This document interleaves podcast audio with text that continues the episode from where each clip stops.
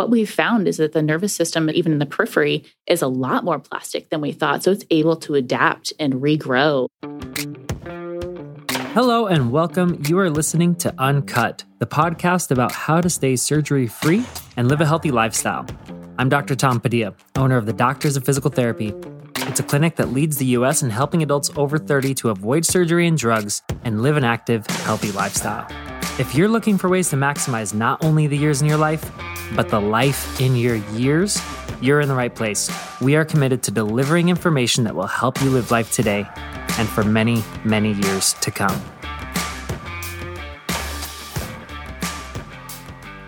Hello, and welcome back to another episode of Uncut, the podcast about how to avoid surgery and live a long lasting, healthy, active lifestyle filled with quality.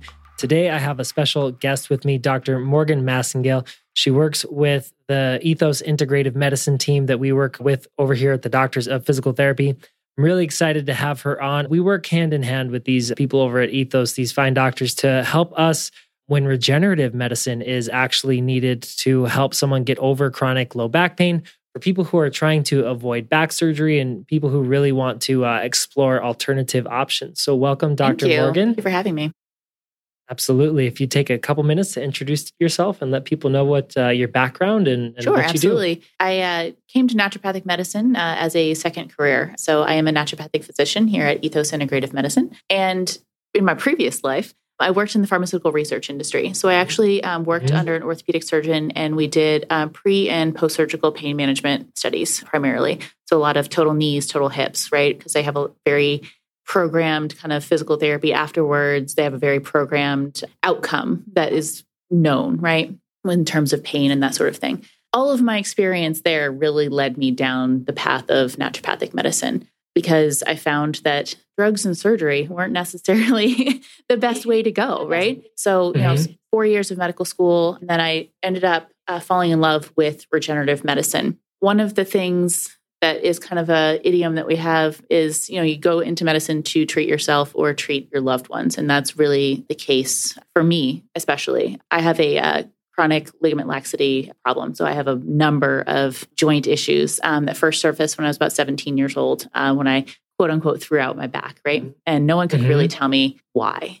You know that led me down the route of falling in love with regenerative medicine uh, through the process of going through medical school um, and ended up doing a two year residency at the Neil Riordan Center for Regenerative Medicine at the Southwest College of Naturopathic Medicine, which I know is a mouthful. it's a lot of words, right? So all together. In that uh, two year residency, I spent the majority of my training with um, Dr. Cleve Bethel, who's an interventional pain specialist, focusing primarily on image guided injections for back pain, so spine, um, lumbar through cervical kind of a really unique path that got me to where I am, and also a unique level of training within the naturopathic community. There's only been a couple of us that have you know, completed this residency program and have the advanced training to do spinal level injections with that image guidance. So I feel really privileged to have you know been able to do that, and then now to join this practice that is really working in a model that I really enjoy. That's awesome. I'd love it if you could um, talk a little bit more about that moment when you uh, when you realized that drugs and surgery weren't the best way to go. what was the internal oh, struggle oh, wow. that that caused you to up your life and change your career and focus? Yeah, and- it was actually a series of things that happened all right back to back. The primary investigator that I worked under had a spiel that he would give patients when they asked about why drugs in this country cost so much money. He explained that each drug that comes to market costs $1 billion in research and development. And for every one drug that comes to market, there's seven that fail. So you've got to think about, you know, these companies have to recoup all the money that they've spent, you know, investigating these things. And I found myself regurgitating that speech to a patient one day, and I was sickened with the words that came out of my mouth. I had gotten mm-hmm. to a point where, you know, when you have patients in clinical research trials, you have a very thorough history that you're doing with these people because they have to you have to know and understand the interactions between drugs and what they're predisposed to and you know, what their actual outcomes are. And they'd be on this laundry list of medications coming into these studies. And gosh, it was really disheartening because they'd be on one medication because they were having a side effect from the other medication that was given to them because they were on this third medication that really was treating a disease that they could have addressed with lifestyle changes and diet changes, but no one had ever talked to them about these things. We've gotten to a point in a lot of the allopathic model and allopathic care where I think a lot of times one there's a there's a time factor within that model, but two I think physicians and practitioners have gotten to a point where they just assume the patient doesn't want the other information or they assume that they won't make the changes. And so they make the decision for the patient. Um, I was shadowing an orthopedic surgeon when I was in medical school.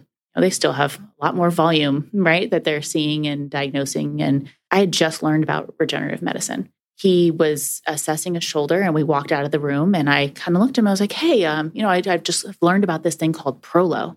I think this patient, you know, with what's going on, might be a really good candidate for something like that. Are you, you know, aware?" And he was like, "Oh yeah, no, I know about Prolo, and it probably would work well for him, but I don't think he'd be the kind of person that would pay for it. So I'm not going to even bother. I'm gonna, I'm gonna give him the steroid shot." And that just reinforced, you know, that I had done the right thing for my own, my own right moral choice. conscience, kind of moving out of that that model. Talked about a couple. Well, you talked about a couple really good things there. Um, the the lifestyle change yeah. model, where you actually focus on helping people to go through long term changes that will end up not only helping their current condition but their future condition as well. The thing that you touched on there at the end was uh, the patient empowerment yeah. aspect, where um, I tell people all the time, you want to find a doctor that explains things to you and that uh, respects it when you ask mm-hmm. questions and tries to explain things down to your level. So that way you can understand everything that they're doing to you and actually give you their options. Because I think that is a problem in a lot of medicine is that doctors make the decision for yes. the client. Yeah. No, one of the principles of naturopathic medicine is docere. So doctor is teacher. That really speaks to me. And I think it's really important in the model that we work in is teaching your patient about their own health there is a huge gap in knowledge in the general population of why diet matters when you have pain, why you know sitting at a desk um, over a computer causes your back to hurt, why when you're looking at low back pain, assessing from the feet up is important. You know those things I think we kind of take for granted after the you know amount of education and years of pounding this information into us that we've had, right? But it's really important not to forget that that is not common knowledge for people. And it's really a huge part of what we do. And it's an important part of what we do is making sure patients do understand that so that when you make suggestions of, hey, maybe you know changing up your diet a little bit or adding in this supplement or going to physical therapy or doing this injection they understand what it's treating what it's going to do and why that's important for them in addition to setting the expectations for how we're going to know if it's going to work or not. Yeah. What the next direction yep. is if it doesn't. No, being able to have a plan down the road and also eh, being able to admit when you don't know. Staying within your wheelhouse of Huge. knowledge is really important. Yep. And I think yep. patients end up respecting you a lot more for that when you admit, like, hey, I'm not sure, but I have a colleague that I can reach out to and find you some answers. Right. I think at the root, people fear that they're going to be seen as less as a, of an yeah. expert, right? But in reality, uh, when you have a team around you, that's what makes you a Absolutely. true expert. Right? Awesome. I love that background that we've established there because lifestyle change and finding a doctor who actually cares about your lifestyle and your goals is a huge part to actually avoiding surgery and living a long, active, healthy yeah. lifestyle. And in addition to that, there are things that if people have been suffering with chronic pain, back pain, that regenerative medicine can help a lot. And I think the best place for us to go so that people can get a good foundation for what is currently used to treat back pain, and then we can get into how regenerative medicine fits sure. into the fold.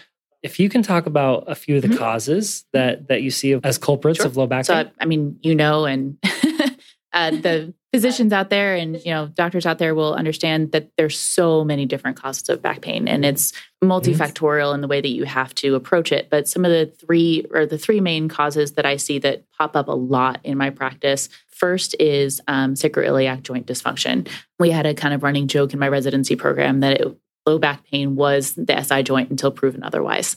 Because of where that joint is and the static and dynamic stabilizers in that area. So static stabilizers being your, you know, um, ligaments, um, your tendons, things that kind of hold the joint together, um, and mm-hmm. dynamic stabilizers being your muscles in that area. The way that they all play together when that joint becomes unstable, so let's say commonly uh, people that are sitting all day under high stress, chronic high stress actually will cause ligament laxity because you're no longer metabolizing sugar correctly.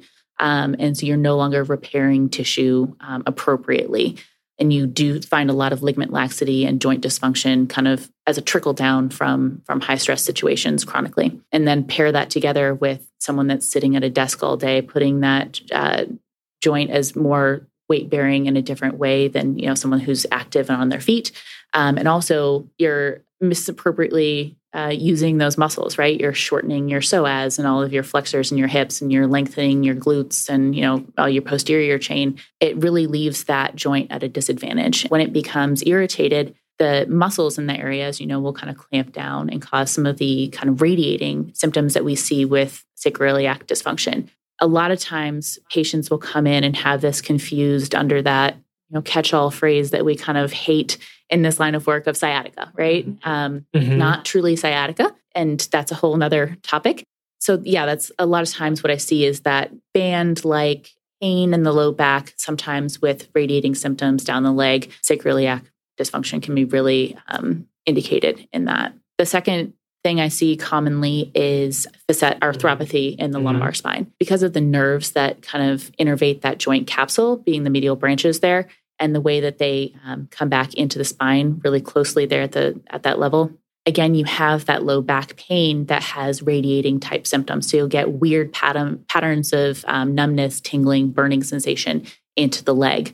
Also, mm-hmm. uh, highly misdiagnosed in that sciatica uh, catch all phrase. And then lastly, I see a lot of superficial nerve entrapment that's mm-hmm. not mm-hmm. caught and not diagnosed um, in patients with low back pain, uh, specifically the superior and the middle cluneal nerves. They run under the skin, uh, but so between the skin and the deeper muscle layer um, in that fascial uh, layer there. And when nerves become entrapped, they become angry and irritated and swollen, and they send pain signals. And being in the location that they are, um, right over that SI joint area, being in the low back, um, a lot of times that's kind of overlooked um, because it's something that's not allopathically treated. And that's one of the things I find patients that have come from that model. When you only have a certain set of tools to work with, you don't look for things that you can't treat. So I think a lot of times diagnoses are overlooked because they don't necessarily have a way to address it. You, know, you more heavily rely on imaging or you know things like that that lead to things that you can address with you know some of your more typical allopathic model uh, like treatments surgery. like, like surgery. surgery. absolutely yeah. yeah yeah got it yeah which leaves patients frustrated at the end of the day because even if the doctor says well you, are not a candidate for surgery but i can't help right. you um, and they've tried everything else a lot of the times they can be frustrated that it seems like wow i must be really messed up if even surgery can't fix my issue uh, and nothing's appeared on the mri yeah. and the surgeon won't cut into me and I've tried physical therapy and chiropractic, mm-hmm. X, Y, and Z. What are some of the typical approaches that uh, would be used to treat a so lot of So you have your more conservative methods like um, non-steroidal anti-inflammatory drugs that really should be the 1st mm-hmm. line that um, anyone is looking at whether it's your primary care doctor that you've gone to or your orthopedic surgeon so that would be like your ibuprofen aleve um, if you want to go prescription route you're looking at like meloxicam naproxen things like that short term you know great. They bring down inflammation. Um, absolutely, they're good at what they do.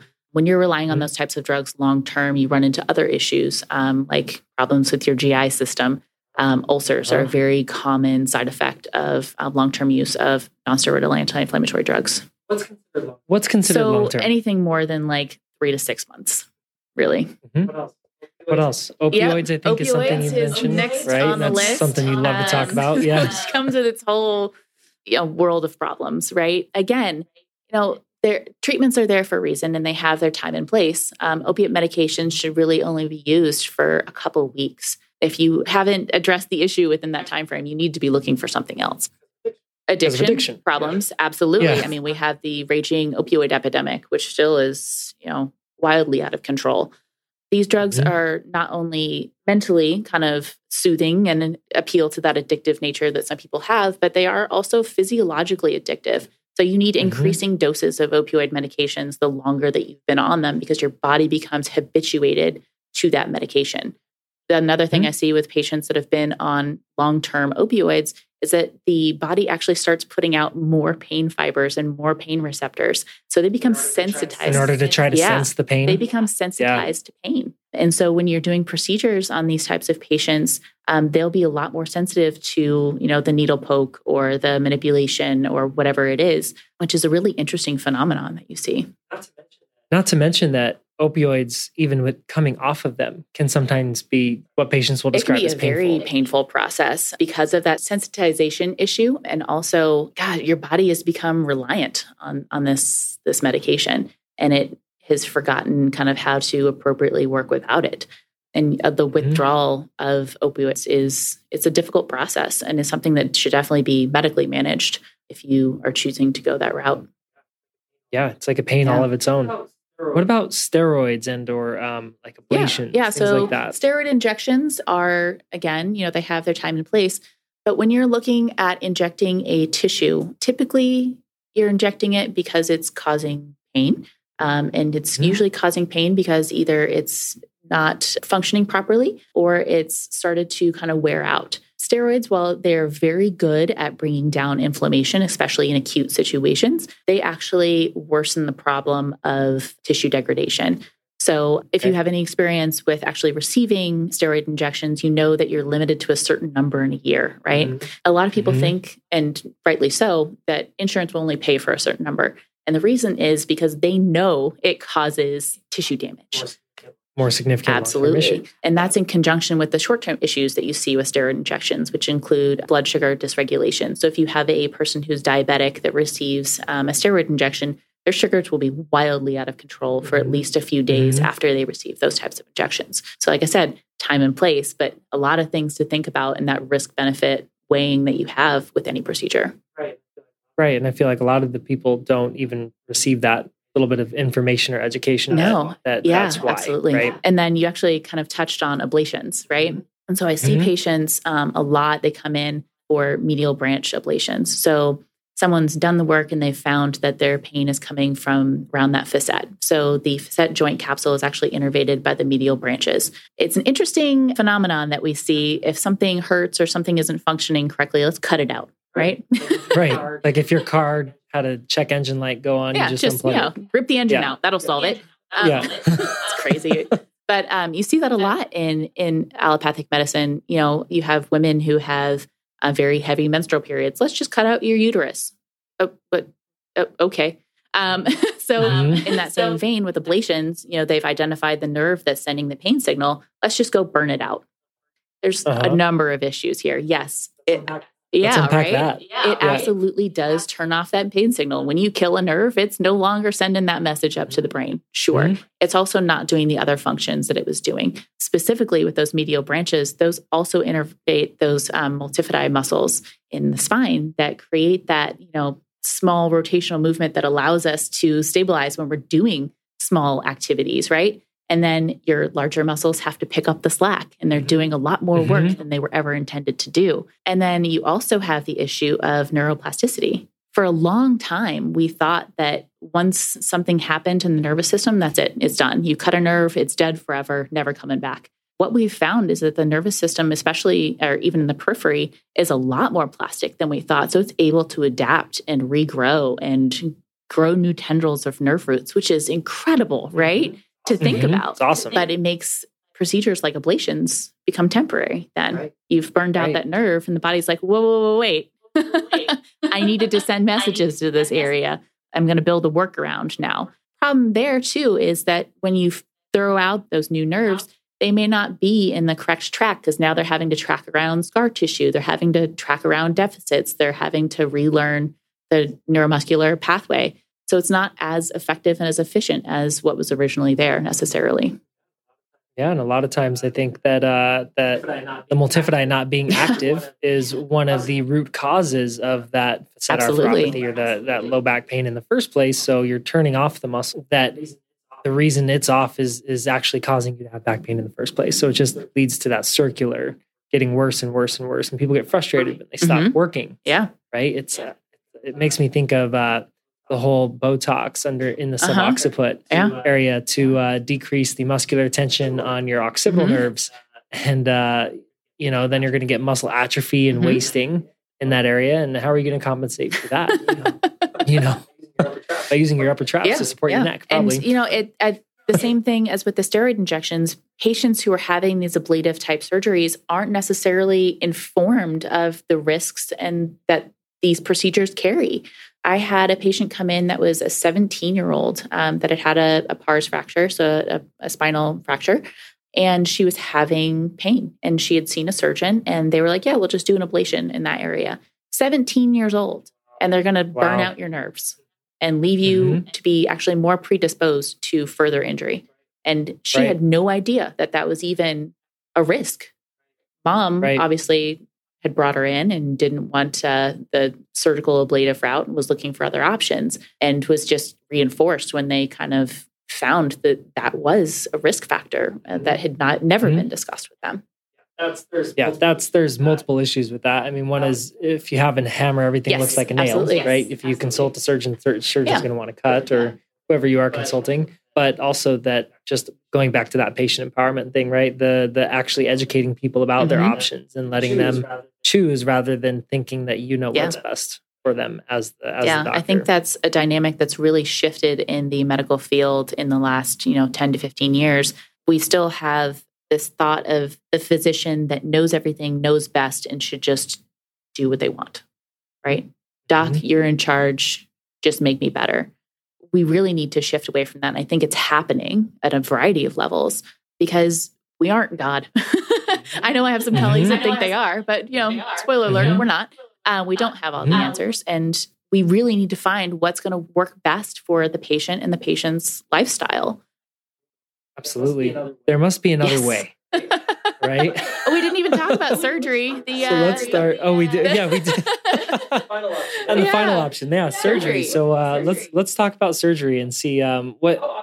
How often have you ever referred a patient to surgery? I have referred a couple patients for surgical consult. It's few and far between, honestly. I think if the patient is willing to do the work, um, because I'm going to be real honest, regenerative medicine and lifestyle medicine is work. It's not something that you're just going to sit back and it happens to you. Patients get better and they're able to get back to the things that they love. You know, one of the things that you have to to know about surgery and surgical options because it is kind of overprescribed, um, if that's the right term to use there, the outcomes aren't great. The published outcomes for you know low back surgery uh, is fifty percent success rate, Mm-hmm. and you know you have to think of what does success mean when in those studies, right? Success means resolution of pain, but is that successful for your patient?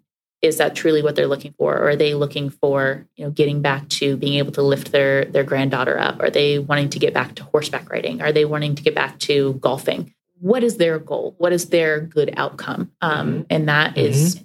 hugely important. Absolutely, I think a fifty percent success rate as the standard means Yeah. that means that a surgeon who is performing at a fifty five percent would be considered top Yeah. of his field, Yeah, right? absolutely. Which is a Yeah. scary thing, you know. I would have to agree. We've sent so few people to surgery. There are there are cases in which it is needed when there are significant bilateral neurologic Yes. issues caused by a central canal issue where the you know maybe the bone is encroaching on the Mhm. spinal cord Absolutely. right but outside of that your typical back pain or it's hard to say the back pain is typical but all, all back pain even if it behaves differently has roots in just the muscular system and the musculoskeletal system and the neuromuscular system not functioning Right. correctly and if we can restore Yeah. those things to to correctness without having to lay you on a table slice you open and cut through muscles Mm-hmm. to to relieve whatever pain you're having and even then if it's only 50% success rate that's uh seems to be a better way Yeah.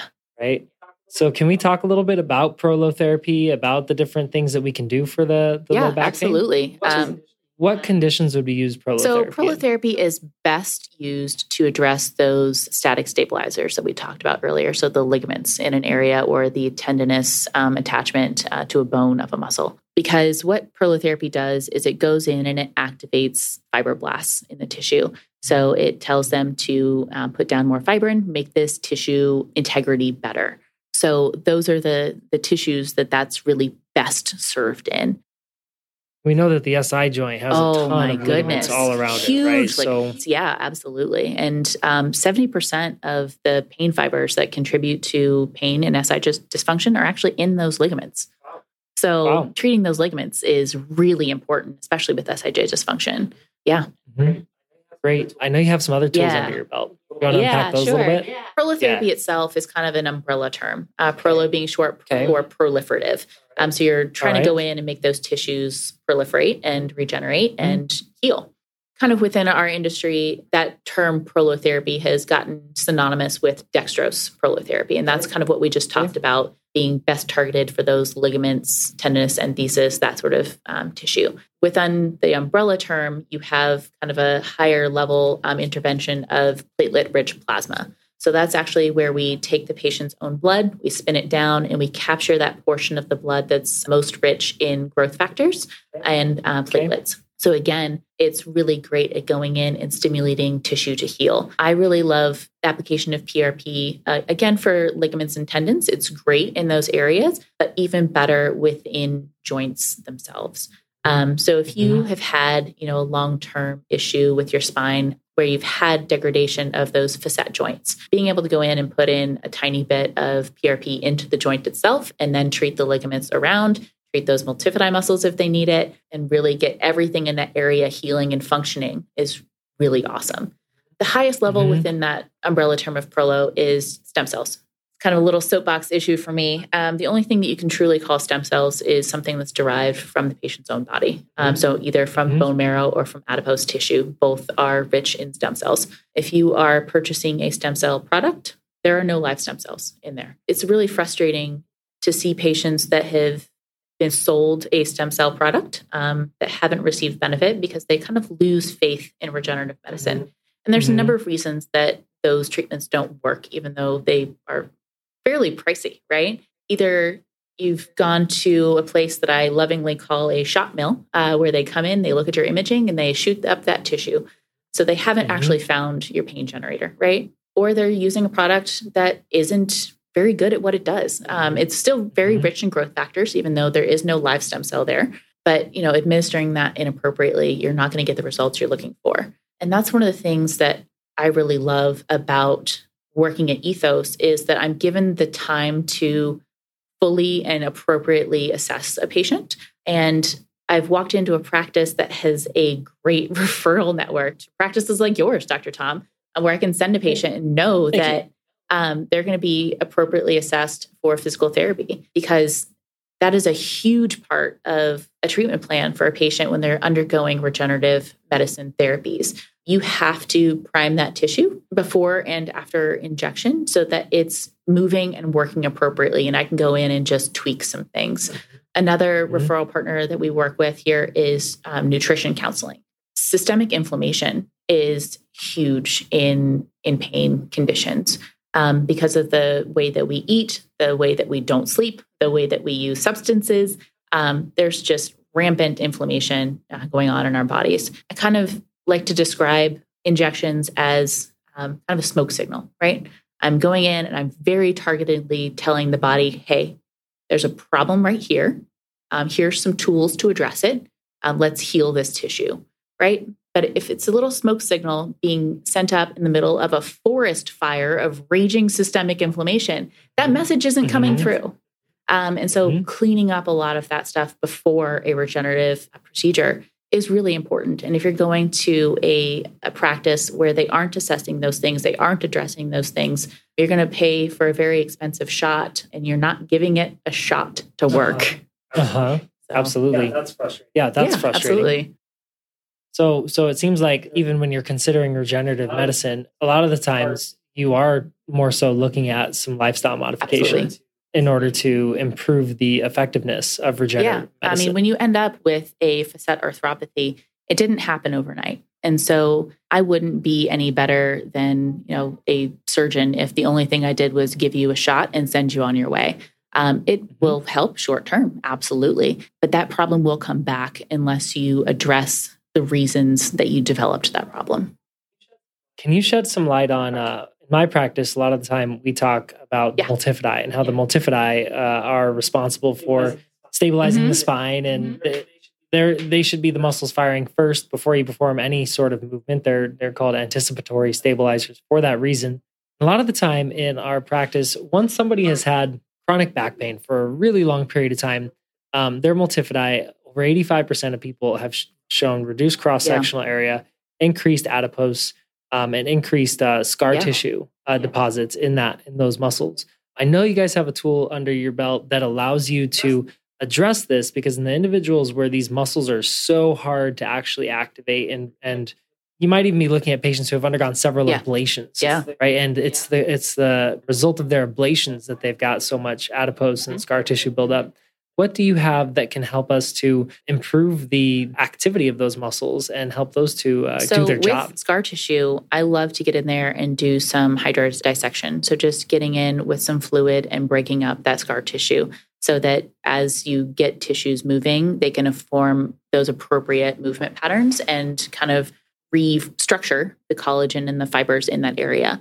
In terms of the fatty infiltrates that you see in muscular um, tissue, or even if you have, um, you know, a muscle belly tear, something like that, you can address that with applications with PPP, so platelet poor plasma. Mm-hmm. So that same, mm-hmm. you know, blood that we took to make the PRP, take that section off the top of the plasma, which is that clear portion when you spin blood down, and you can inject that into the muscle belly. In the earlier days of prolotherapy and regenerative medicine, uh, we were putting PRP into that area. And we've kind of shown through some longer term studies that putting PRP into a muscle belly might not be the best way. Um, and the PPP, so platelet poor plasma application, actually does a lot better helping to address those intramuscular um, issues. Fascinating. Okay. So basically, everything we've covered here we've talked about the causes of low back pain. We've talked about how traditional medicine will focus on ablations, which turn the muscles off, steroid injections, which turn the pain signal off, opioids. We went down that path for a while, and surgery, and and it's fifty percent effect uh, efficacy rate. And then we went into and we talked about where each of those things fall short, and we talked about how uh, Prolo can help reestablish ligamentous integrity. PRP can help establish joint integrity. PPP can help reestablish muscular integrity and how paraneural can be used to treat the nerves. So combined with a lot of the stuff that that we do in physical therapy, when physical therapy is done right to help the the whole body to uh, start acting in the right sequence in the right order and help the the right muscular activations to be happening at the right time, it sounds like we should be able to get a pretty pretty well good shot at getting to a close as new situation. I think that is a really good assessment. good as yeah. new. Good as yeah, new is what absolutely. I meant, right? Yeah. These are some fascinating tools. Um, I'm really excited to uh, to have you as part of the team that we're able to refer to over I'm happy to be here and I'm glad you uh, brought me on today. Yeah. Is there anything else that you would uh, that you'd like to let people know about back pain, about their options, um, about finding a good doctor that will do the things that that we've discussed. yeah. So um, one of the things that a lot of practices do, um, and I know that we do here at Ethos, is um, free consults. Meeting your physician and making sure that you guys jive. Like that is a big deal in the therapeutic process. If you feel like you're being dictated to, if you feel like you're not being given all of your options, go somewhere else. Like that that is your right as a patient. Um, make sure that you feel empowered by your doctor not put at a disadvantage. Really be your own best advocate. And i think that's the biggest thing i can really encourage patients to do. 100% i couldn't agree more. Well thank you dr morgan for uh, for joining us on the podcast today. Um, listeners if you like this episode be sure to like it share it um, go over to uh, ethosscottsdale.com where you can find the Ethos Athletes podcast and listen to a lot of the good content that they have over there. As always, you can find lots of great content on our own website, thedoctorsofpt.com. You can head over to the blog section where we give a lot of helpful tips and information on how to understand what's going on in your own body that way that when you go to to interview those practitioners that you may be uh, allowing to be your doctors in the future you come armed with information and questions that can help you better empower yourself to be able to make a good decision when it comes to who is in your corner on your healthcare team. If you haven't already please review our podcast share it let us know what other uh, questions you would like answered. And until next time hope you stay well and live life today